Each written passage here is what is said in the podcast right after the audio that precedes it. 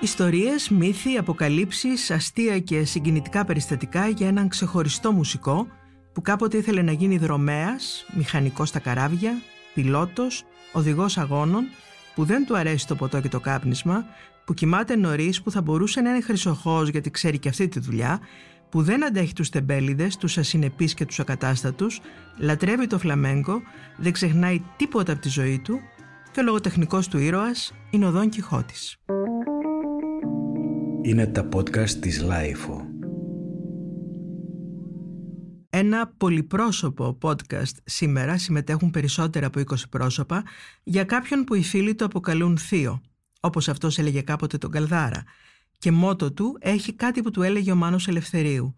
Το παρελθόν μας επιφυλάσσει πολλές εκπλήξεις. Είμαι η Σεμίνα Διγενή και θα βάλω σε αυτό το ηχητικό ντοκιμαντέρ μόνο τραγούδια άλλων που ξέρω πως αρέσουν στο Γιώργο Νταλάρα, ξεκινώντας με αυτό τον Αδριόπουλου Ελευθερίου που θα ήθελε πολύ να είχε τραγουδήσει εκείνος.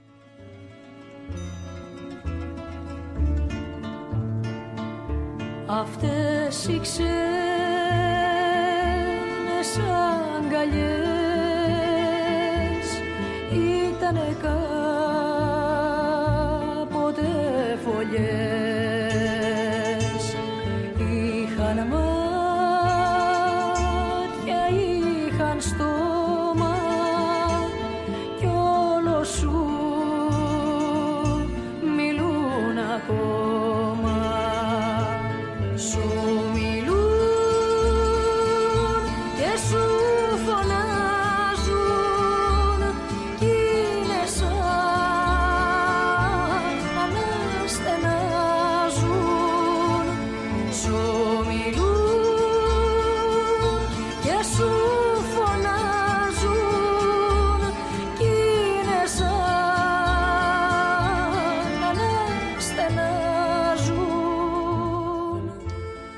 Γεννήθηκε στην Κοκκινιά και μεγάλωσε στο Βύρονα, την Ηλιούπολη, τη Δάφνη, τα Εξάρχεια, το Παγκράτη, τη Λοφόρο Αλεξάνδρας και όταν ήταν πολύ μικρός έμεναν με τη μητέρα και τον αδελφό τους σε ένα παράπηγμα στο Χαϊδάρι που παλιά ήταν πολυβολείο.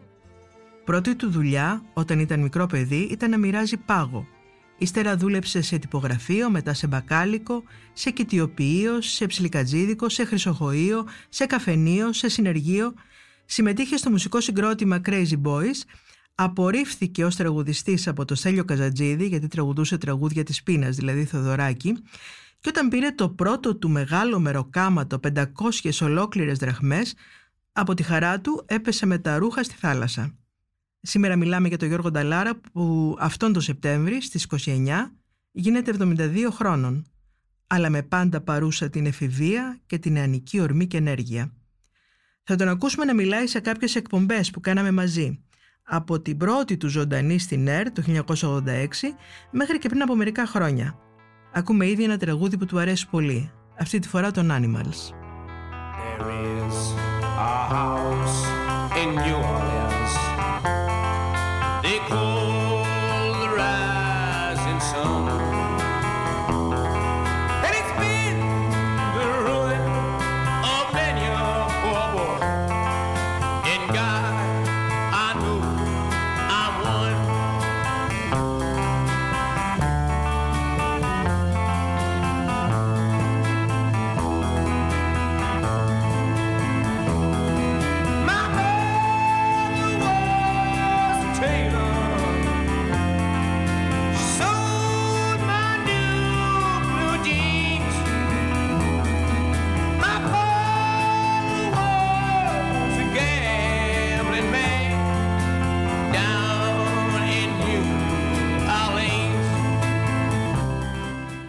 Εγώ ρέπω προς την αλητεία. Κοιτάω να έχω φίλους που να είναι αλήτες, δηλαδή να είναι περιφερόμενοι, να είναι ανήσυχοι. Αδέρφια μου, αλήτες πουλιά, ε. Όχι, όχι, να είναι αλήτες επί της ουσίας. Να, είναι, να αντέχουν, να είναι ανατρεπτικοί, να είναι έξυπνοι άνθρωποι κυρίως και να έχουν και μεγάλη καρδιά. Για αυτό τον τύπο που δεν το χωράει ο τόπος, μην ξεχνάμε πως είναι ίσως από τους ελάχιστους αυτόπτες μάρτυρες της ιστορίας του ελληνικού τραγουδιού για πάνω από μισό αιώνα, που αγωνίζεται ασταμάτητα να ξεπεράσει τον εαυτό του και να το βγάλει πέρα με τις δύο-τρεις διαφορετικές φωνές που διαθέτει και που έχει σήμερα γενέθλια, έρχονται αμέσως τώρα στην παρέα ο Μανώλης Μητσιάς, Ο Βασίλης Παπακοσταντίνου, η Χάρης Αλεξίου, ο Πάνος Κατσιμίχας, η Μαρία Φαραντούρη, η Γλυκερία, ο Γιώργος Ανδρέου, ο Σταμάτης Φασουλής, η Ελένη Τσαλιγοπούλου, ο Αντώνης Ρέμος, η Νατάσα Μποφίλιου, ο Μανώλης Καραντίνης, ο Ηλίας Μπενέτος, ο Μπάμπης Στόκας, η Ελένη Φωτάκη και ο Θανάσης Λάλας. Όπως θα έρθουν με το δικό τους μαγικό τρόπο και ο Μάνος Ελευθερίου, ο Μίκης Θεοδωράκης, ο Γρηγόρης Μπιθικότσης, ο Μανώλης Γλέζος, ο Αντώνης Βαρδής και ο Λαβρέντης Μαχαιρίτσας. Ξεκινάμε με το Μάνο Ελευθερίου που αναλύει τα υπέρ και τα κατά του Γιώργου Νταλάρα. Το μεγαλύτερο μέρος της ε, σταδιοδρομίας του ήταν μια σειρά διαδοχικών εκπλήξεων. Βέβαια είναι ψυχοβγάλτης στην ε, συνεργασία του. Θα τελειώσω με κάτι που μου είπε κάποτε ο κοινός μας φίλος, ο σπουδαίος Σταύρος Κουλιντζής. Ο Γιώργος Νταλάρας μου είπε «Καθαγιάζει το τραγούδι». Πράγματι. Να και ο Βασίλης Παπακοσταντίνου που αποκαλύπτει ένα παλιό νταλαρικό τραύμα. Άκου να δεις τι έπαθα. Ήμουνα στη Γερμανία το 1973 και κλειδώνω έτσι πήγα αλαλούμ. Ναι. Χωρίς να ξέρω που πάω, γιατί πάω και τι κάνω. Και μάλιστα δεν είχα και λεφτά για ξενοδοχείο παρά μόνο για δύο- δύο-τρεις μέρες. Κλειδώνω τις ντουλάπε- στη ντουλάπα του σταθμού το, με ένα φίλο μου, μες στο Θωμά, την, ε, αυτή, τις βαλίτσες μας. Και λέω: Πού έχει εδώ κοντά ένα μαγαζί ελληνικό; Μου λέει: Είναι ένας καστανάς Έλληνας εκεί πέρα. Εκεί είναι. Ένα Imperial λεγότανε. Ναι. Ε, το ντουμάνι έκλεινε την πόρτα μου μόνη του, την άφησε ανοιχτή και έκλεινε. και, ε, λέω να πω δύο τραγούδια. Ω πελάτης. Ναι, ναι. Και λέω και πιάνω δουλειά εκείνο το βράδυ. Μπράβο, αγόρι. Ναι. Ήταν τραγούδια που είπα του Γιώργου και μετά από δύο μέρες βλέπω κάτι fake volant που κυκλοφορούσαν στα μαγαζιά τα ελληνικά Ναι. και λέει παίζει η Σούλα Μπούλα, δεν θυμάμαι τα ονόματα των κοριτσιών, να είναι καλά. Ε, και στο τέλος λέει και ο μικρός Νταλάρας Βασίλης Παπακοσταντίνου. Παπακοσταντίνου. Είναι τόσο δύσκολος, τόσο αυστηρός όσο τον παρουσιάζουν όλοι. Εσύ που έχεις εργαστεί αρκετά Όχι, μαζί. δεν είναι καθόλου. Δεν είναι. Είναι, Δεν είναι καθόλου. εύκολος άνθρωπος. Είναι επαγγελματίας σε αυτό που ερασιτεχνικά έχει διαλέξει να κάνει. Και αυτό είναι συνέπεια. Εσύ είχες ποτέ προβλήματα μαζί τους στη συνεργασία; Συνέχεια. Για πες μου γι' αυτά. Πλάκα κάνω, δεν είχαμε κανένα πρόβλημα. Γιατί πραγματικά είμαστε η ίδια γενιά. Ε, αγαπάμε πολλά από τα ίδια. Ε, έχουμε μεγαλώσει με τους ίδιους συνθέτες, με τους ίδιους ποιητές και ξέρουμε πολύ καλά τι μας ενώνει, γι' αυτό και κάναμε αυτό που κάναμε. Ήθελα να σε ρωτήσω, Γιώργο, αν υπήρξαν ποτέ τραγούδια ανώτερα της φωνής σου; Τα έλεγα εγώ αυτά, Όλα. δεν... Όλα είναι Ε, ανώτερα. καλά, εντάξει, αυτό είναι υπερβολή. τώρα. Η Όχι, αλήθεια. δεν είναι. Όλα τα τραγούδια που είπες ανώτερα τη φωνή σου. Σίγουρα. Έτσι τα μοιράζαμε. Σίγουρα. Υπάρχουν, ε, υπάρχουν, ε, όσο περνάνε τα χρόνια, υπάρχουν εύκολα τραγούδια που ε, δεν βοηθάνε τον τραγουδιστή. Ναι. Ενώ τα, στα δικά μας χρόνια τα τραγούδια ήταν ανώ- ανώτερα από τις φωνές μας. Εγώ βάζω όλους. Δεν... Πιστεύω Ναι. ότι Είναι αυτό που έλεγα, με δυσκολ... μας δυσκολεύανε και με δυσκολεύει και ο Γιώργος αυτό που εννοούσα στο Αττικόν παλιά. Τώρα τα εντάξει, δεν είναι. Τώρα τραγούδια τραγουδιούνται. Εύκολα στα reality. Όλοι μπορούν. είναι αναγκαία τώρα η ευκολία. Είναι ένας τρόπος, επέλεξε και το κοινό. Επειδή καμιά φορά λέμε ότι όλο φταίνε αυτοί που τα παράγουν, που έχουν μέρος ευθύνης, αυτοί που τα προωθούν και αυτοί έχουν μέρος ευθύνης. Δεν πρέπει να ξεχνάμε και θα είναι περίεργο μετά από τόσα πολλά χρόνια, τόσες δεκαετίες αυτή τη δουλειά, να κάνουμε, να κάνουμε βούρτσα, να βουρτσίζουμε τον κόσμο. Ο κόσμος, ένα μεγάλο μέρος του κόσμου έχει μεγάλη ευθύνη Ε, για αυτό που βέβαια. γίνεται. Και μην ξεχνάμε ότι υπάρχει και μια κατηγορία των ανθρώπων που είναι χαλαρή σε πάρα πολλά πράγματα και στα θέματα ήθους και στα θέματα ε, αυτό που λέμε αμοραλισμού και υπάρχουν παρέες παρέες. Ε, Το γεγονός είναι ότι όσο περνάνε τα χρόνια και η ευκολία αυτή ε, καθιερώνεται, τόσο πιο πολύ επηρεάζονται και οι άλλοι οι ανυποψίαστοι που είναι έρμεο. Ο Νταλάρας είναι φτιαγμένος από ανθεκτικά υλικά. Γεννήθηκε μουσικός και έγινε τραγουδιστής με πολλή δουλειά. Είναι περίεργος. Πάντα λέει πως ευνομονεί την περιέργειά του που θεωρεί ενέργεια και καπάκι της ανακάλυψης. Είναι τύπος περιπατιώδης, ονειρεύεται να πιλωτάρει υπερηχητικό τζετ και να μπει σε βαθύ σκάφος στον ωκεανό. Αλλά και επίμονος, ψυχοβγάλτης, είπαμε στη δουλειά, που ρισκάρει συνέχεια. Είναι φιλομαθής, θέλει τώρα να μάθει και κανονάκι. Κυρίως όμως είναι βέξαπτος.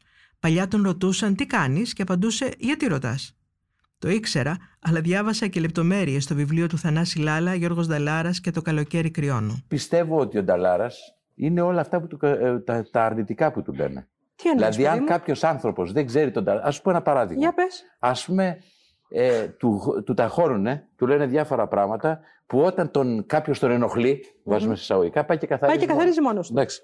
Αυτό, έχω, επειδή έχουμε μπλέξει σε μια κοινωνία... Πρώτο ενοχλητικό. Μέσα, επειδή Αυτό έχουμε είναι κοινο- σωστό, δεν μπλέξει σε μια είναι κοινωνία φλούφλιδων, που κανένας δεν θα μπορούσε Όσοι να το καθαρίζουν μέσω όχι, άλλων δηλαδή. εγώ δεν, δεν το ηρωποιώ. Ναι. Αλλά λέω ότι αυτοί που τον κρίνουν είναι όλοι θρασίδηλοι. Κανένας δεν θα την έκανε την πράξη αυτή.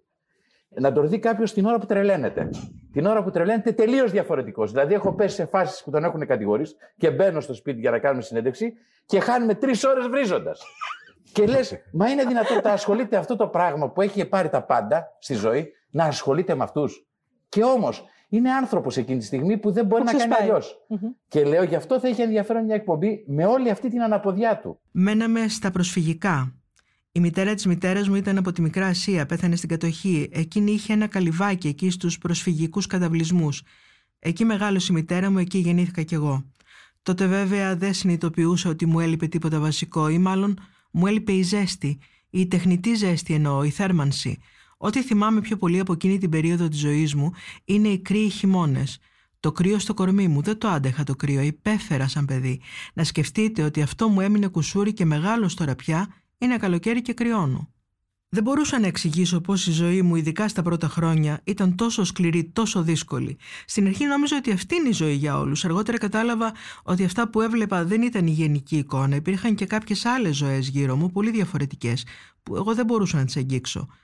Αυτό ήταν το πρώτο δυνατό συνέστημα της αδικίας που ένιωσα. Πες μου κάτι Γιώργο, εκείνη την εποχή ο- όταν είπες, όταν ασχολήθηκες, ξεκίνησες να ασχολείσαι με το τραγούδι, ήταν κεραυνός ενεθρία ή επειδή όλο το σοου ήταν μουσική, ήταν κάτι φυσιολογικό, πατέρας, δεν, θα, δεν θα θείοι. μπορούσα να ξεφύγω. όχι. Δεν θα μπορούσα. Παρότι ήθελα να ξεφύγω. Ήθελες να ναι, ξεφύγεις. ήθελα, ναι. Ήθελα, μ, άρεσε, μ' άρεσαν τα γράμματα, μ' άρεσε το Ναι. διάβασμα από μικρός. Ήθελα να ξεφύγω, αλλά. Στη συνέχεια είδα- δεν σου λείψε αυτό καθόλου όμως. Ε, κατά έναν τρόπο, ναι. Ε, αλλά δεν, δεν θα μπορούσα να κάνω τίποτα άλλο στη ζωή μου. Νομίζω ότι είναι η μοίρα των ανθρώπων που γεννιούνται σε μια κάστα. Δεν υπάρχει περίπτωση. Αν ο πατέρας είναι στρατιωτικός, θα βγει το παιδί στρατιωτικός. Αν είναι μουσικός, θα βγει μουσικός. Αν είναι τσιγκάνος, θα βγει τσιγκάνος μουσικός. Είναι... Δεν υπάρχει περίπτωση να γλιτώσεις από αυτό. Προσπάθησα εγώ λίγο, μεγαλώνοντας, αλλά δεν με βοήθησαν οι συνθήκες να το αλλάξω αυτό. Και γι' αυτό απέκτησα αυτή τη μονομανία. Όλος ο κόσμος για μένα ήταν η μουσική. Προσπάθησα να βρω άλλα πράγματα να με απασχολήσουν και βρήκα διάφορα πράγματα. Τη θάλασσα, τις μοτοσυκλέτες που λέγαμε την άλλη φορά. Βρίσκω άλλα πράγματα να χαρώ. Τα ταξίδια, ε, το, ε, αυτό το ρίσκο, αυτό το κίνδυνο που λένε. Ε, διάφορα πράγματα που έχω κινδυνεύσει αρκετές φορές. Βρίσκω πράγματα που να με απασχολούν για να φύγω μόνο, μόνο και μόνο για να φύγω από αυτό. Γιατί όλη μου η ζωή είναι αυτές οι έξι χορδές. Δεν έχω τίποτα άλλο, δεν, δεν μέτρησες στη ζωή μου τίποτα άλλο εκτός από αυτό. Το θέμα της αγάπης για την ταχύτητα το εξηγεί λίγο παραπάνω, προκαλώντας και την παρέμβαση της Ελένη Τσαλιγοπούλου. Ίσως γιατί ο τρόπος που μεγάλωσα ήταν τέτοιος, ήταν τέτοιες οι πιέσεις που έπρεπε να βρω, να βρω ένα αποκούμπι. Αν η καθημερινότητά μου ήταν διαλυμένη, δεν θα μπορούσα να προχωρήσω. Θα ήμουν προφανώς, Σωστό αυτό, βέβαια. Έτσι, αλλού για Σωστό. αλλού. Έτσι λοιπόν, η ιστορία με τα αυτοκίνητα, η ιστορία με τις μηχανές, Ναι. η ιστορία με τις ταχύτητες, θα δείτε ότι είναι το παιχνίδι μου για να μπορώ να έχω μια άλλη, άλλη δραστηριότητα έξω από εκείνη τη μονομανία με τη μουσική, την οποία την αγαπάω, τη θέλω αυτή τη μονομανία; Για μένα και ο Σταλάρας είναι η μουσική. Είναι τραγούδι. Είναι ε, ένας από τους ανθρώπους που με όθησε στο να ασχοληθώ με το τραγούδι.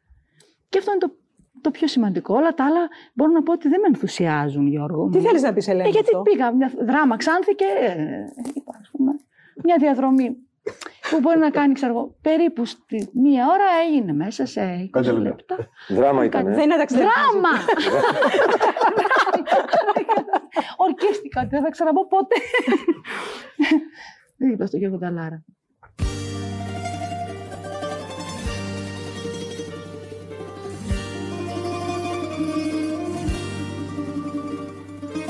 Με μια πυρόγα. Φεύγεις και γυρίζεις. Τις ώρες που αγριεύει η βροχή. Στη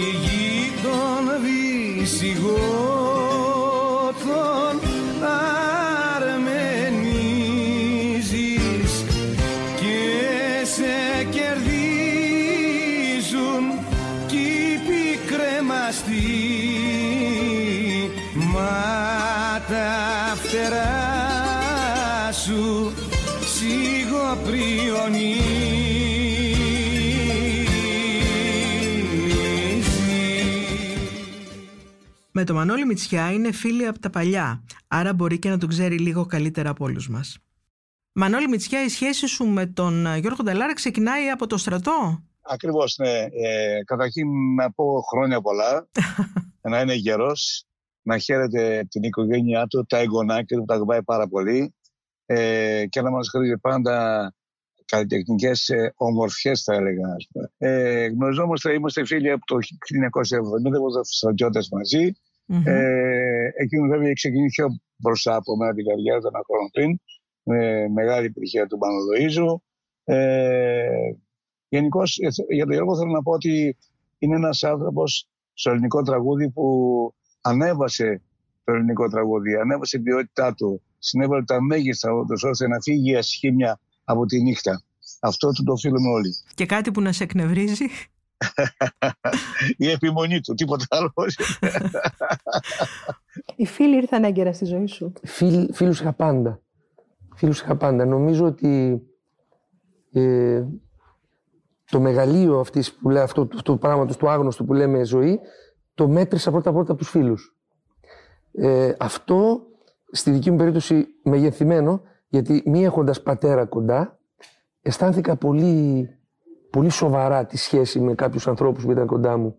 Ένιωθα δηλαδή ότι αν έχω κάποιο πρόβλημα, θα πιαστώ από ένα χέρι. Ναι. Αυτό ήταν πολύ σημαντικό. Και νομίζω ότι οι φίλοι είναι τα σημαντικότερα, από τα σημαντικότερα ε, στοιχεία της ζωής μου. Ο Αντώνης Βαρεδής εξομολογείται την ψύχωσή του με τον Ταλάρα και ο Μανώλης Γλέζος φανερώνει μια άγνωστη πλευρά του. Εγώ είχα ένα πολύ μεγάλο πάθος με τον Γιώργο, το οποίο εξακολουθώ να τον αγαπώ βέβαια και να το σέβομαι σαν τραγουδιστή.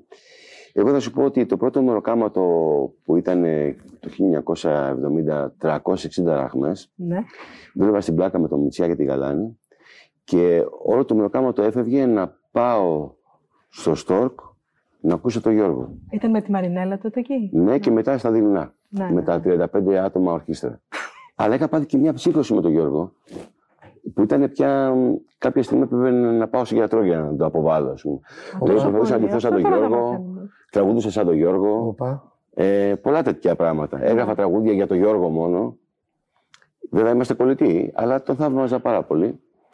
Από τον καιρό βέβαια που γράφω τραγούδια και τραγουδάω εγώ, δεν τα δίνω στον Γιώργο πια. Ε, ναι, δεν χρειάζεται. Τον έκανα πέρα. Είχα ξεκινήσει να φτιάχνω ε, βιβλιοθήκες στα νησιά που δεν είχαν και στα ορεινά χωριά της Ελλάδος. Το έμαθε και ήρθε ο μοναχός του και προσφέρθηκε να με βοηθήσει οικονομικά σε αυτή μου την προσπάθεια. Νομίζω ότι αυτό το λέει όλα. Η σειρά τώρα του Πάνου Κατσιμίχα, ο οποίος παρότι τον διακόπτουν, αποκαλύπτει το προξενιό με τους άγαμους θήτε, ενώ ο ίδιος ο Γιώργος Νταλάρας αναφέρει το παρασκήνιο του Αγαμηθείτε κύριε Νταλάρα. Ακολουθεί ο Διονύσης Σαββόπουλος. Παίζουμε στη Θεσσαλονίκη, χειμώνα, ρίχνει πολύ χιόνι. Έρχεται ένας φίλος Θεσσαλονικιό και μου λέει: Πάμε σε ένα μαγαζί που λέγεται High Voltage, να δεις κάτι ενδιαφέρον. Πάω και βλέπω τα άτομα εκεί. Χαμός. Πάω μία, δύο, τρεις, πέντε, έξι φορές μαζί με το χάρη. Κάθε βράδυ εκεί, κάθε βράδυ, επί μια εβδομάδα. Μου στείλει και ραβασάκια. Του έστελνα ραβασάκια, ότι είσαστε πολύ ωραίοι και τα λοιπά. Και βρίσκω την Άννα, τη γυναίκα του Γιώργου, Ναι, ναι. και της λέω: Άννα, πρέπει να, πάμε, να, να δείτε, να πάμε μαζί να δούμε κάτι. Τον παρακαλάγαμε το θείο μία εβδομάδα, γιατί του είχα πει εγώ ότι καπνίζουν πάρα πολύ. Έχει πολύ καπνό εκεί Οπότε μέσα. ναι, το απέριπτε. το απέριπτε. Μετά από 4-5 φορές ήρθε. Του άρεσε και μετά τα είπε τα άλλα. Δηλαδή την τραγωδία εσύ ο υπεύθυνος. δηλαδή να φορτωθούμε τον Ιεροκλή και τον Σαρόμα στο κεφάλι μας να πούμε Επειδή το που ήταν σκέφτηκε αιτία ο ο Νταλάρα να Κατσιμίχας. εσύ ο υπεύθυνος. Πολύ ωραία. Ακριβώς. Αυτό Όφιλα θα το να, πληρώσει σε φόρο ζωής. όφιλα να το διεκδικήσω αυτό. Όχι, εντάξει, και ευτυχώς που ολοκλήρωσε άλλη μία. Δεν ήταν εδώ, τι πληρώσαμε, τι χρεωθήκατε εσείς; Εγώ να δεις τι χρεώθηκα. Που μου κάποια στιγμή που όσοι δεν κατάλαβαν, μου γράφανε γράμματα και μου λέγανε Αγαμηθείτε κύριε Νταλάρα. Αγαμηθείτε κύριε Νταλάρα. Μου το γράψανε 30.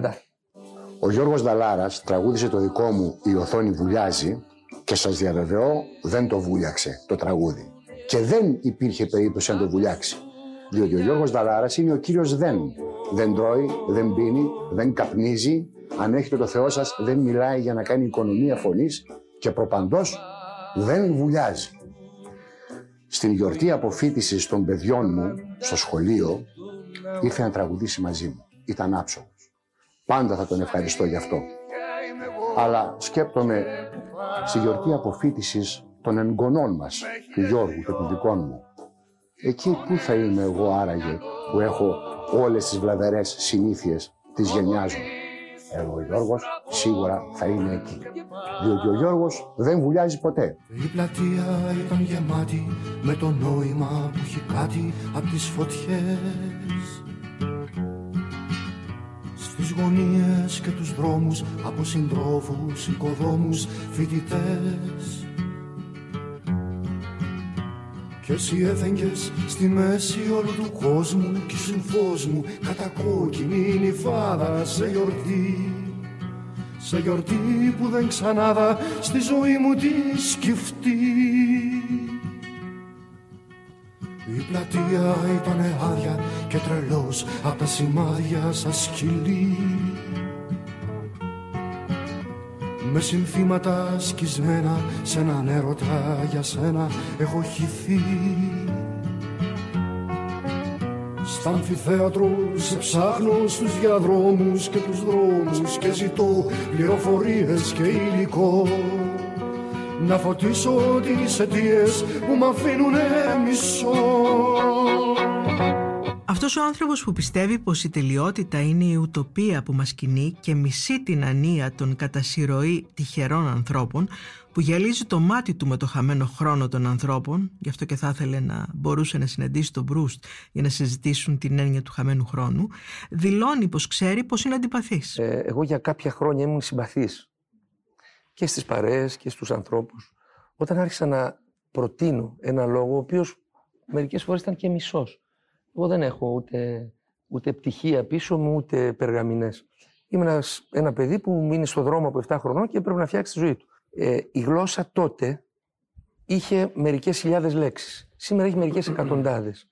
Αν μιλήσεις με την παλιά γλώσσα, είσαι έξω Ναι. από Ή αν τα γράψεις. πράγματα. Ναι, λοιπόν, ό,τι, προλα... ό,τι προσπαθήσαμε να μάθουμε εμείς εκείνα τα χρόνια, για να μπορέσεις να σταθείς δίπλα, να τραγουδήσεις, να παίξεις με τον Θεοδωράκη, με τον Χατζηδάκη, με τον Μαρκόπουλο, με τον Ξαρχάκου κλπ. Ο κύκλος είχε απαιτήσεις. Έπρεπε λοιπόν να δουλέψεις. Για να δουλέψεις έπρεπε να μελετήσεις και τη μουσική σου και να διαβάσεις και το χώρο σου. Σήμερα είναι φτωχότερο το φάσμα, παρότι τεχνολογικά είναι πολύ πιο ευρύ. Λοιπόν, και έχουμε αυτή την αντίφαση και θα δεις πολλές καλές ψυχές, πολλά καλά μυαλά που ζουν σε αυτή την αντίφαση. Θέλουν το καλύτερο, αλλά η συγκυρία τους θέλει χειρότερους. Κάποτε είπε πως θα μπορούσε να εκδώσει εγχειρίδιο με τίτλο «Η τέχνη του σαρκασμού ως ψυχαγωγία». Για τη Χαρούλα Αλεξίου που είναι ένα από τα πιο αγαπημένα του πρόσωπα λέει πως αυτή η γυναίκα πάλεψε με πολλά και νίκησε και πως τίποτα δεν πέρασε αδιάφορα από δίπλα της, ούτε η ζωή ούτε η μουσική.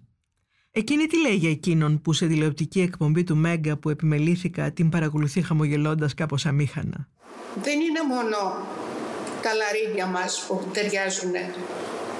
Η ψυχή μας. Είναι και καμιά φορά και το μυαλό μας.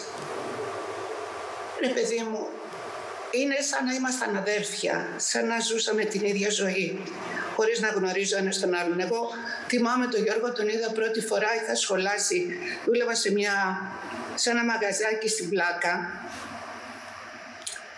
και είχα σχολάσει και βγήκα στη Φιλελίνων και θυμάμαι ήταν ο Γιώργος στη Φιλελίνων που είχε σχολάσει και αυτός από το, από το Στόρκ.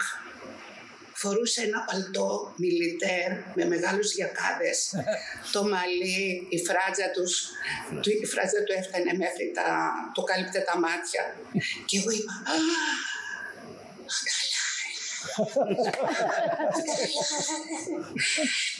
Και ήθελα τόσο πολύ να πάω να του μιλήσω, να του πω ότι είμαι και εγώ τραγουδίστρια και τώρα ξεκινάω.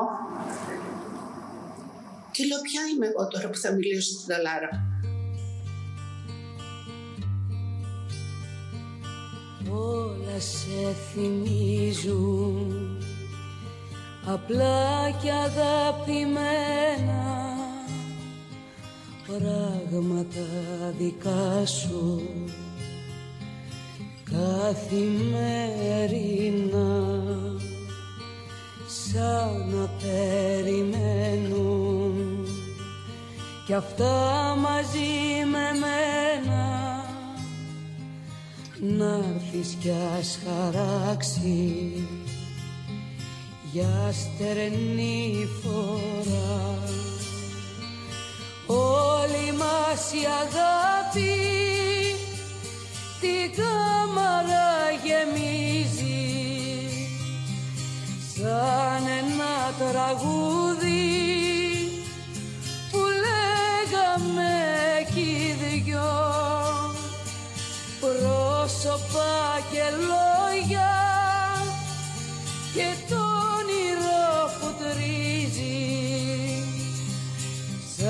θα ξημερώσει τι θα είναι αληθινό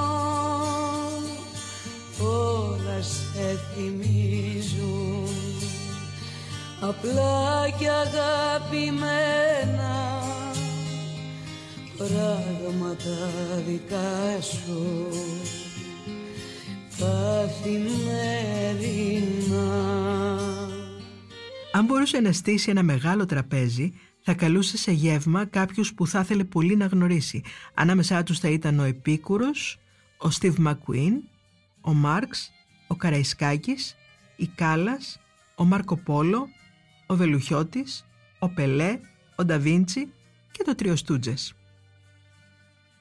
Νατάσα Μποφίλιου θέλω να μας πεις τι έχεις μάθει, τι έχεις πάθει και τι έχεις ξεχάσει εξαιτίας του Γιώργου Ντελάρα. Ωραία. Ε, έχω μάθει πάρα πολλά πράγματα. Είναι ο αγαπημένος μου τραγουδιστής ε, από τα παιδικά μου χρόνια δηλαδή. Του είχα τρομερή αδυναμία και εξακολουθώ να του εχω Μμμ. Θεωρώ ότι έχει τραγουδήσει σπουδαία τραγούδια. Την άμμο της θάλασσας πραγματικά. Και τα έχει προσεγγίσει με ένα δικό του φοβερό τρόπο. Με, με συγκινεί βαθιά. Και πιστεύω ότι πέραν από το καλλιτεχνικό και το αντικειμενικό του πράγματος, ε, είναι συνδεδεμένος και με κάτι δικό μου πολύ προσωπικό. Δεν ξέρω τι είναι, ίσως ε, επειδή πάντα έβλεπα τον πατέρα μου να παίζει κιθάρα, ε, να τραγουδάει. Κάπως, κάπως έχω μία έτσι πατρική Συγγένεια, ναι, σχέση, ναι. συγγένεια με, Μμμ. την, ε, με τη φωνή του Νταλάρα. Όπως όλοι μας. Αυτό είναι το, το ένα.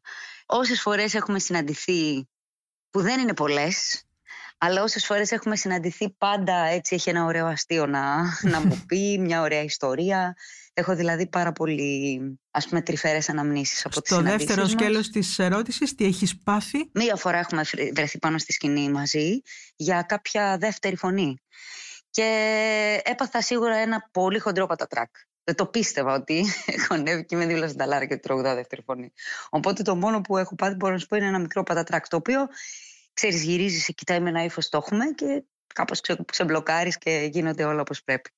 Κρατάω όμως γενικά τις μεγάλες στιγμές. Πάμε λίγο πίσω τώρα. Στο 1986 και στο 3 στον αέρα στην ΕΡΤ. Εκείνο το μεσημέρι Παρασκευής ήταν καλεσμένος στην εκπομπή μας, δίνοντας την πρώτη ζωντανή συνέντευξη στην τηλεόραση.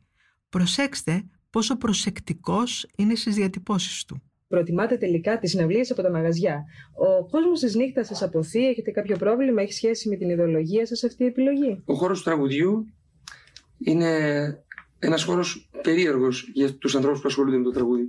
Η τέχνη του τραγουδιού είναι πολύ όμορφη. Ε, Εγώ πιστεύω ότι είναι τέχνη. Κρίνει, κρύ- κρύβει τρεις άλλες τέχνες μέσα της. Το λόγο, τη λογοτεχνία αν θέλει, την ποιήση, τη μουσική, την δεξιοτεχνία, την εκτέλεση, το τραγούδι.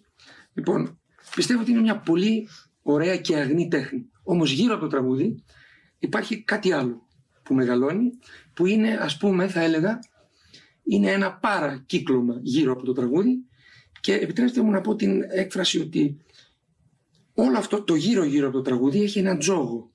Αυτός ο τζόγος λοιπόν μεγάλη, έχει μεγάλα κέρδη. Έχει ε, επιβεβαίωση σε ανθρώπους που πιστεύουν από τη, μια, από τη μια μέρα στην άλλη μπορούν κάτι να κάνουν στη ζωή τους με αυτόν τον τρόπο.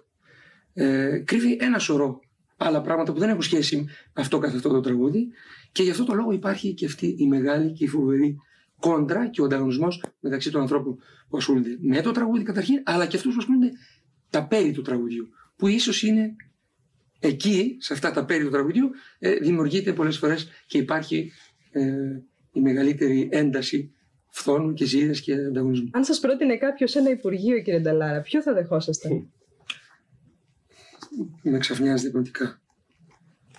Ε, δεν έχω επίσης και σε αυτό το πράγμα κανός είδους Βλέψεις. βλέψεις. Δεν έχω καν σκεφτεί και δεν ξέρω ούτε, ούτε για αστεία δηλαδή δεν ξέρω να απαντήσω κάτι πάνω σε αυτό. Είναι κάτι που δεν με απασχολεί καθόλου και ούτε, ούτε πιστεύω ότι θα με απασχολήσει στο μέλλον. Δεν με αφορά καθόλου. Το τελευταίο τριήμερο υπάρχει κάποια είδηση, κάποιο γεγονός που σας εντυπωσίασε; Α, ναι, υπάρχει. Υπάρχει ένα πράγμα που έκανε μεγάλη εντύπωση.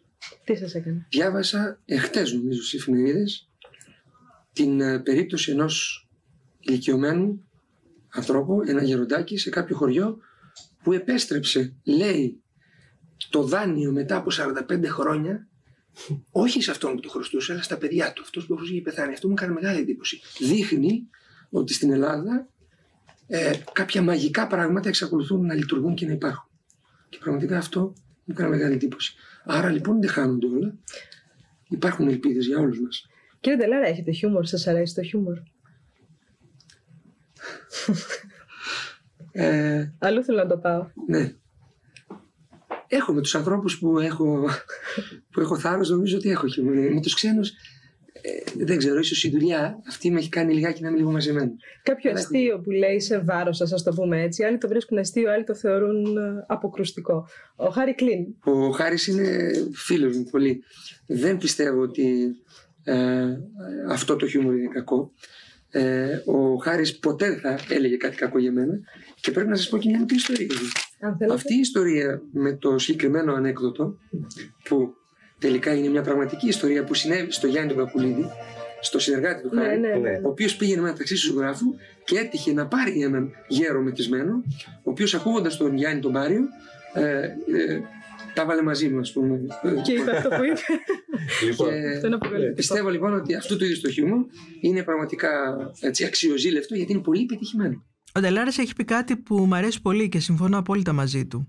Έχει πει ότι όταν ο γοητευτικός άνθρωπος γίνεται περιζήτητος, δηλαδή της μόδας, αυτομάτως γίνεται και επικίνδυνος. Η φήμη έχει τη δύναμη λοιμού. Αν σε βρει απροετοίμαστο, χωρίς επαφή ζωντανή με τον εαυτό σου, μπορεί να σε αρρωστήσει, να σε ρίξει για τα καλά του θανατά. Δεν υπάρχει πιο επικίνδυνο πράγμα από τη φήμη. Ξαφνικά ο άνθρωπος νομίζει πως είναι κάτι σαν Θεός, ανώτερος των άλλων. Βλέπεις τον εαυτό σου τον καθρέφτη και δεν βλέπεις ποιος είσαι. Βλέπεις την ψευδέστηση του εαυτού σου. Θέλει πολύ δύναμη να σταθεί στα πόδια σου όταν μπαίνεις στο προθάλαμο της φήμης. Δύο χώροι είναι για μένα οι πιο επικίνδυνοι να χάσει τον εαυτό σου. Το ταλέντο σου, το χάρισμά σου. Ο προθάλαμος της φήμης και το δωμάτιο της εξουσίας. Ο συνθέτης Γιώργος Ανδρέου επισημαίνει τώρα την ιερή αναρχία του εορτάζοντα και ο Αντώνης Ρέμος εξομολογείται πως το στόμα του στεγνώνει όταν συμβαίνει να τραγουδάει μπροστά του. Ο Γιώργος είναι ο άνθρωπος που του λες ε, υπάρχει ένα μπαράκι στο κολονάκι, χωράει 35 άτομα, δεν έχει ήχο. Αλλά σε αυτό το μπαράκι παίζουν κάποια παιδιά που έχουν πραγματικά πολύ ενδιαφέρον, τα τραγούδια τους είναι εξαιρετικά. Πάμε σήμερα το βράδυ. Λέει και η Άννα έρχεται από το Λονδίνο, τώρα θα την πάρω από το αεροδρόμιο και θα έρθουμε το βράδυ μαζί. Ραντεβού που στη διδό του στη γωνία, ναι. Έρχεται με την Άννα και πάμε στο μπαράκι και παίζει ο Χρήστος Θηβαίος με τους συνήθεις υπόπτους. Και ρωτώ τώρα εγώ Έτσι έγινε. πόσοι... Ήταν μια ονειρική βραδιά. Εγώ δεν το περίμενα. Δηλαδή, είχε έρθει ο Γιώργος και. η- Πριν πόσα χρόνια η μιλάμε, Ελένη. Χρήστο; Το 97 θα. Ναι, ναι, ναι. Όχι. Όχι. 97 παίξαμε στην 96. Οδό.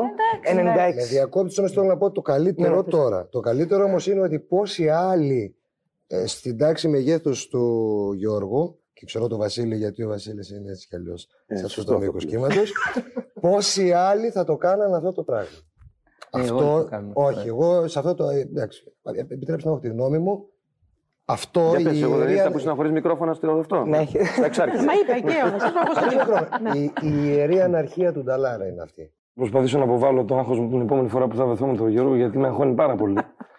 με το βλέμμα του αν μόνο. και να σου πω κάτι, δεν, όχι, δεν είναι Μας ότι... λείπουν ώρες, ε, Όχι, ώρες ναι, εργάσιμες. Ναι, ναι, δεν είναι ότι ε, εσύ το, το επιδιώκεις ή εσύ το παράγεις. Είναι αυτό που μου, μου πηγάζει από μέσα μου. Γιατί εγώ το ξεκίνησα σεβασμό πηγάζει επαγγελματικά από 17 χρονών. Έχω πολλές χιλιάδες ώρες πτήσεις σε, ειδικά και σε νυχτερινές πίστες, μπορεί και περισσότερες από τον Γιώργο. Στην νυχτερινή πίστα. Ναι, για εκείνο θα μας σταμάτησε Εγώ, πολύ ναι, νωρίς. δεν έκατσα Πάρα πολύ. πολύ νωρίς. Ε, αυτό μου έχει δώσει βέβαια μια ελευθερία κινήσεων πάρα πολύ μεγάλη από θέμα ψυχολογίας ε, ανθρώπων που βλέπω κάτω με κάνει να αισθάνομαι πιο άνετα. Με τον Γιώργο κολλάω γιατί αισθά- πραγματικά αισθάνομαι έναν άνθρωπο που έχω μπροστά μου μια ζωντανή ιστορία. Όχι ότι είναι ο μεγάλος σε ηλικία και ότι απλά ε, έχει κάνει τόσο πολλά και σημαντικά πράγματα Και άνοιξε δρόμους. που για μένα είναι, είναι δηλαδή και δύο φορές έχει έρθει στο μαγαζί για να έχει δει. Μία πριν από κάποια χρόνια Πώς αισθάνθηκε; στον Απόλλωνα. Τι, δεν μπορούσα να καταπιώ. και μία τώρα πρόσφατα με τον Αντώνη τον Βαρδί. Και ήμουν, δηλαδή, μου λέγανε από κάτω φίλοι μου για αυτό σήμερα, γιατί είσαι ρε παιδί μου; Θεσμένος. Δεν με έχει πιάσει ένας κόπος στο λαιμό. και όχι ότι το, το βγάζει ο Γιώργος. Ο Γιώργος έχει όλη την καλή διάθεση και, τι- και τις προάλλες βρεθήκαμε στην απονομή του Αντώνη του Βαρδί. Και να σε χαλαρώσει, να σε, ξέρεις, να σε κάνει να αισθανθεί πιο οικία. Εντάξει, αυτά όμως είναι. Ναι. Δύο μέρες δουλειά είναι. Θα σου πω δύο-τρία ανέκδοτα. θα σου πω δύο-τρία ανέκδοτα. εγώ. θα σε κάνω και μια βόλτα με τη μηχανή και καθάρισε. Όχι με τη μηχανή, μην πας. Μην πας με τη μηχανή. Άστα να θέλεις. Μετά δεν θα. Ο δαιμονικός σολίστας Μανώλης Καραντίνης που μαζί του γύρισε τον κόσμο λέει Μανώλη Καραντίνη γιατί ο Νταλάρα σε αποκαλεί δαιμονικό; Έχεις καταλάβει; Ο Γιώργος Δαλάρας αποκαλεί εμένα δαιμονικό εκείνος. Όταν όλοι νομίζουν πως έχουν τελειώσει από κάπου και έχουν περάσει κάποιες ώρες εκείνος έρχεται για να ξεκινήσει από την αρχή. Να ξέρεις είναι, δεν, δεν κουράζεται ποτέ, δεν σταματάει ποτέ. Μανώλη ισχύει αυτό που λένε ότι πριν από μια τρίωρη πρόβα κάνει πάντα μια ωραία πεντάωρη πριν; Κοίταξε, όταν, όταν ε, μαζευτούν όλοι και κάνουν ας πούμε τέσσερις ώρες πρόβα να φτιάξουν το κάτι, Μμμ. ε, την ώρα εκείνη έρχεται, έρχεται εκείνος και λέει το έχουμε κάνει, το έχουμε φτιάξει, λένε ε, Η μουσική. οι άλλοι. Ναι. Οπότε λέει, ναι, η μουσική. Και λέει, και λέει και εκείνος, εντάξει παιδιά, πάμε στη δουλειά μας τώρα, στη δουλειά μας τώρα. δηλαδή φαντάσου πως μπορεί να είναι άλλες τέσσερις ώρες. Η στιχουργός Ελένη Φωτάκη έχει να διηγηθεί κάτι για αυτόν που η Λίνα Νικολακοπούλου χαρακτηρίζει τον πιο μελωδικό διπλωμάτη.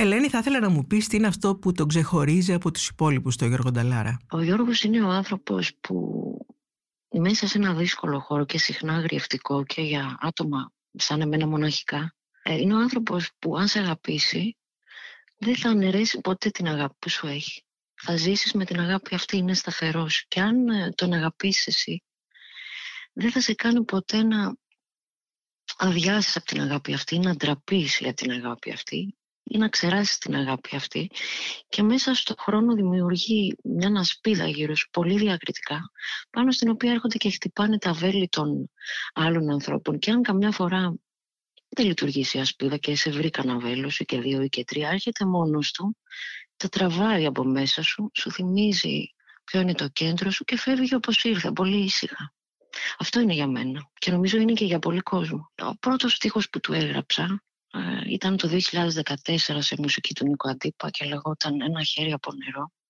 Εκεί τον έβαλα μέσα στη βροχή, συνήθως τους ανθρώπους που νιώθω πως θα αγαπήσω στη βροχή τους βάζω.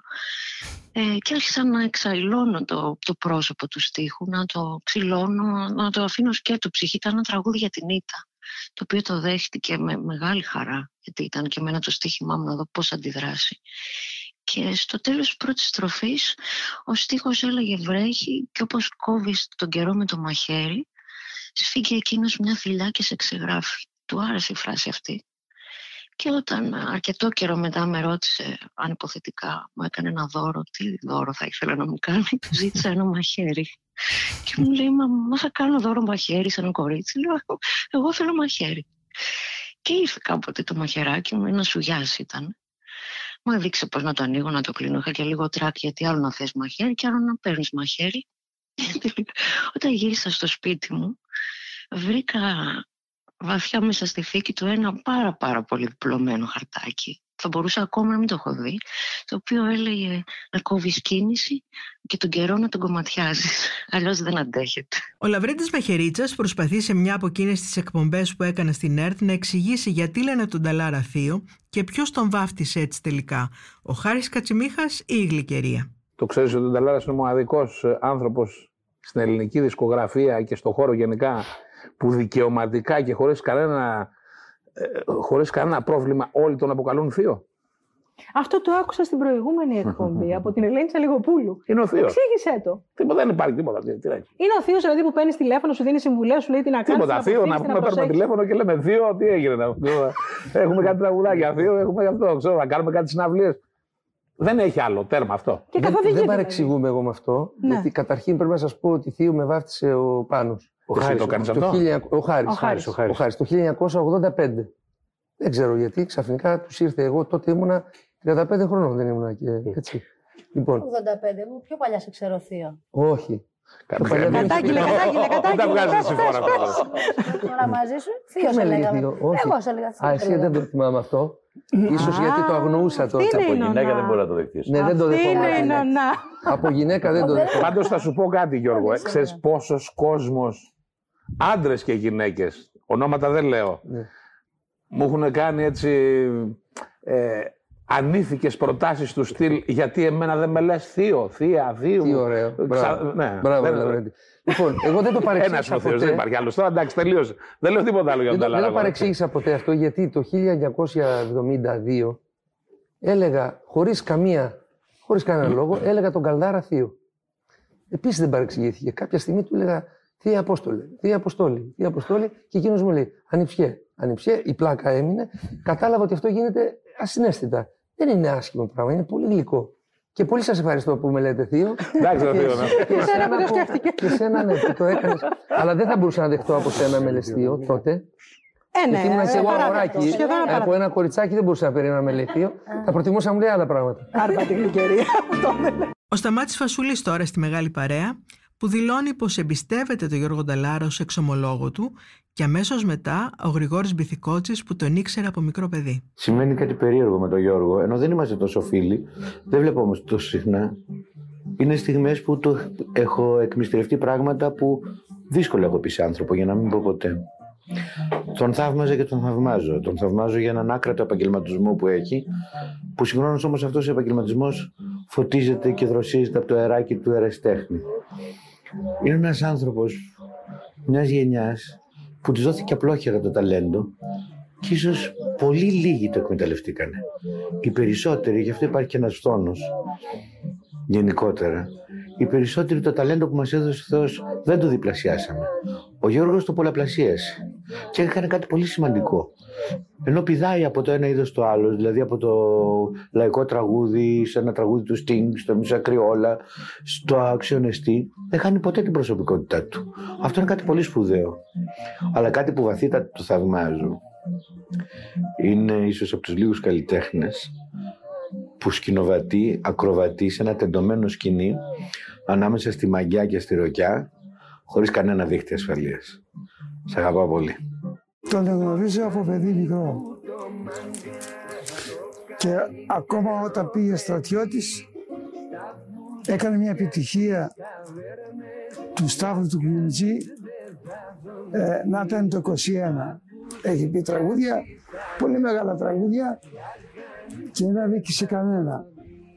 Και θέλω να πω με αυτά τα λόγια ότι είναι πάρα πολύ καλός καλλιτέχνης και ένας σωστότατος τραγουδιστής. Κάποιοι συνεργάτες του τον θεωρούν αιμονικό, ιδεοψυχαναγκαστικό, κουραστικό, εξουθενώνονται από τις πολύ ωραίες πρόβες, τις συχνές αλλαγές στα προγράμματα των συναυλιών, το ξανά και ξανά στα τραγούδια. Ο ίδιος ναι μεν πιστεύει πως έχουν δίκιο, αλλά δεν γίνεται να αλλάξει.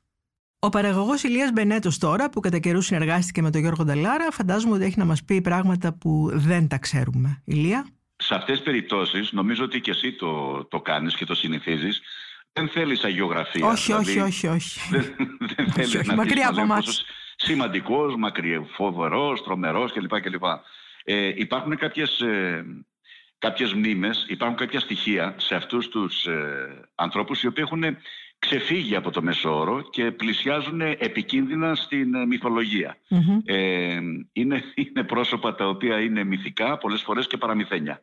Αυτός ο τύπος λοιπόν έχει κάνει πολλά και ποικίλα και ιδιαίτερα.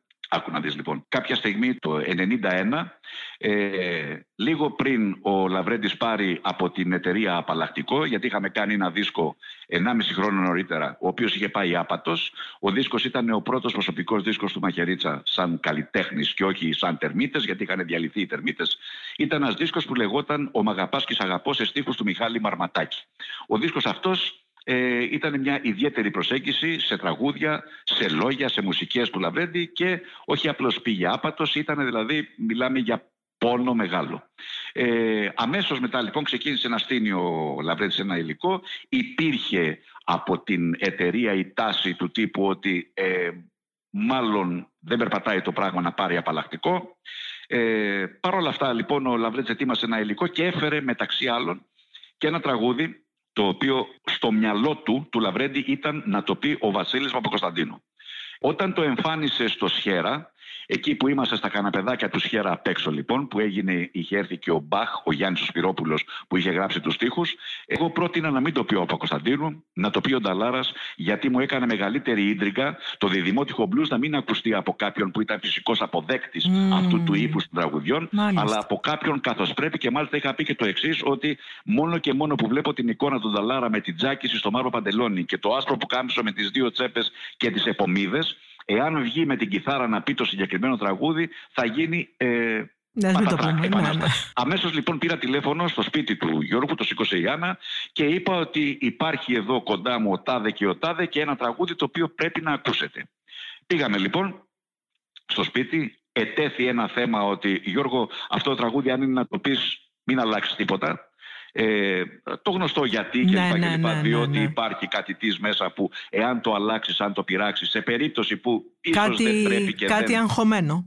Έτσι ακριβώς. Ε, όπου λοιπόν, οκ, το πάμε, ο Νταλάρας ε, το γνωστό γατόνι το κατάλαβε όπως ήταν όλο και πήγαμε και το γράψαμε στο στούντιο. Έχω το, το δείγμα, βινίλιο έτσι, εκείνη την εποχή. Βάζουμε το τραγούδι, το ακούει, ε, το ακούμε δεν υπάρχει κουβέντα μεταξύ μας, είναι δύο σιωπηλοί άνθρωποι ε, που δεν κοιτάζονται κιόλας. Όταν τελειώνει λοιπόν το τραγούδι μου λέει, ε, λέγε, λέω, τι να πω. Ε, μου λέει, πώς σου φαίνεται; Λέω, να είμαι ειλικρινής. Βεβαίως μου λέει. Λέω, δεν μου άρεσε. Για πες μου, λέει, γιατί. Λέω, νομίζω ότι είναι πάρα πολύ καθώς πρέπει. Δηλαδή, το τραγούδι ωραία μια χαρά, αλλά βγήκε κάπως σαν να είναι μουσική υπόκρουση στο Κάραβελ. Δηλαδή, μου λέει, κανόνισε και μπείτε να το ξαναγράψετε όπως γουστάρετε και έρχομαι. Την επόμενη μέρα λοιπόν κλείσαμε στούντιο, το σκέρα όλη μέρα.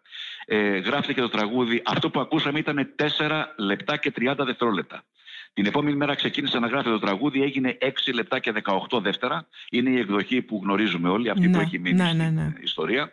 Και πρέπει να σου πω πόσες ώρες, πόσες ώρες κούρδιζε και έπαιζε το μπαγλαμαδάκι το οποίο υπάρχει μέσα μαζί με τις κιθάρες distortion που υπάρχουν. Διότι ο τύπος πρέπει λογικά να είχε ε, κοιμηθεί αλλά δεν μας το έλεγε. Δηλαδή ήταν μέσα και έπαιζε, ήταν μέσα και κούρδιζε, ήταν μέσα για να φτιάξει τον ήχο το συγκεκριμένο και είναι αυτό, είναι αυτός ο ήχος ακριβώς που είναι το χαρακτηριστικό του τραγουδιού. Ο Μπάμπης Στόκας τώρα αναφέρεται και σε μια άλλη πλευρά του. Μια πλευρά που έχει σχέση με κάποια παπουτσάκια. Εμείς πρώτη φορά στην Ιερά Οδό παίξαμε μαζί ένα πολύ ωραίο χειμώνα. Καλός συνεργάτης. Ο καλύτερος για μένα.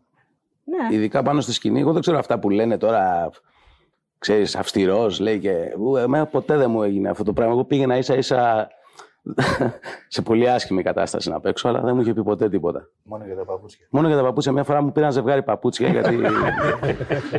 Μάλλον με λυπήθηκε. Σου λέει πώς θα βγει έτσι το παιδί έξω; Και σου πήρε παπούτσια να βάλει. Την άλλη μέρα μου άγορασε, μου λέει, «Παι, έτσι θα βγεις, μου λέει να παίξει. Λέω, Τι να κάνω, λέω. δεν- Αλλά γλυκά, όχι. Πολύ γλυκά. βιαστικά και τέτοια. Και την άλλη μέρα μου ήρθε με μια τσαντούλα και μου λέει. Πάρε λέει αυτά τα, μια μπλουζίτσα, θυμάμαι μου είχε πάρει και κάτι παπουτσάκια.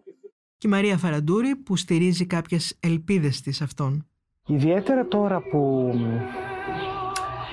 ε, ζούμε, μας έχει κατακλείζει γενικώς η αισθητική του fame story και σιγά σιγά το ελληνικό λαϊκό τραγούδι χάνει ε, την ταυτότητά του, κινδυνεύει να χάσει την ταυτότητά του.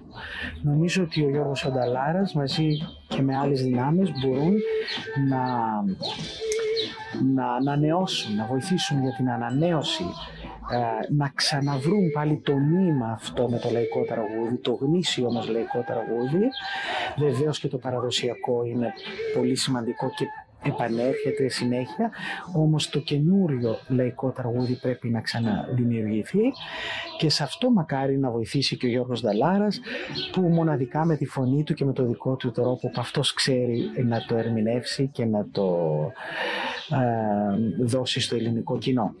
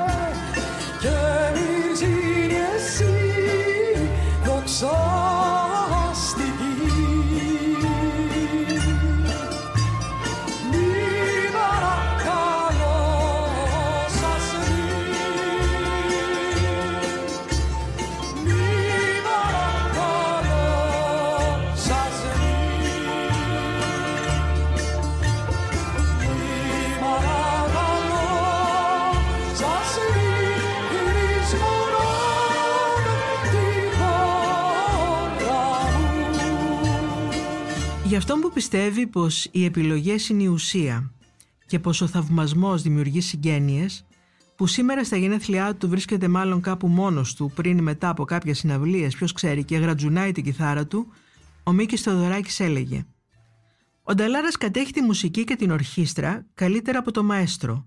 Το αυτί του είναι τέλειο και οι μουσικοί του ξέρουν πως κάθε στιγμή ακούει τα πάντα». Αυτό λοιπόν το, η τελειότητα που έχει, ας πούμε, η μουσικότητα που έχει, ε, τα ψυχολογία όλα αυτά κλπ. δημιουργούν ένα τέλειο αποτέλεσμα. Αυτό βέβαια συμπληρώνεται και με την μεγάλη του έτσι φροντίδα απέναντι στο κοινό να είναι τέλεια η ορχήστρα, κουρθισμένη απόλυτα στα ηχητικά του, όλα αυτά. Αν ήταν μαέστρος ο, ο Γιώργος θα μπορούσε τώρα, αν δεν τραγουδίσει πια, να γίνει ένας μαέστρος και να είναι καλύτερος από όλους. Κάπου εδώ η γιορτή τελειώνει. Και ενώ οι δικές μας ζωές συνεχίζονται, εκείνος δεν σταματάει να ονειρεύεται ένα ταξίδι στην Ανταρκτική ή μια ελεύθερη πτώση με αλεξίπτωτο. Χρόνια πολλά και περιπετειώδη κύριε Νταλάρα. Είναι τα podcast της LiFO.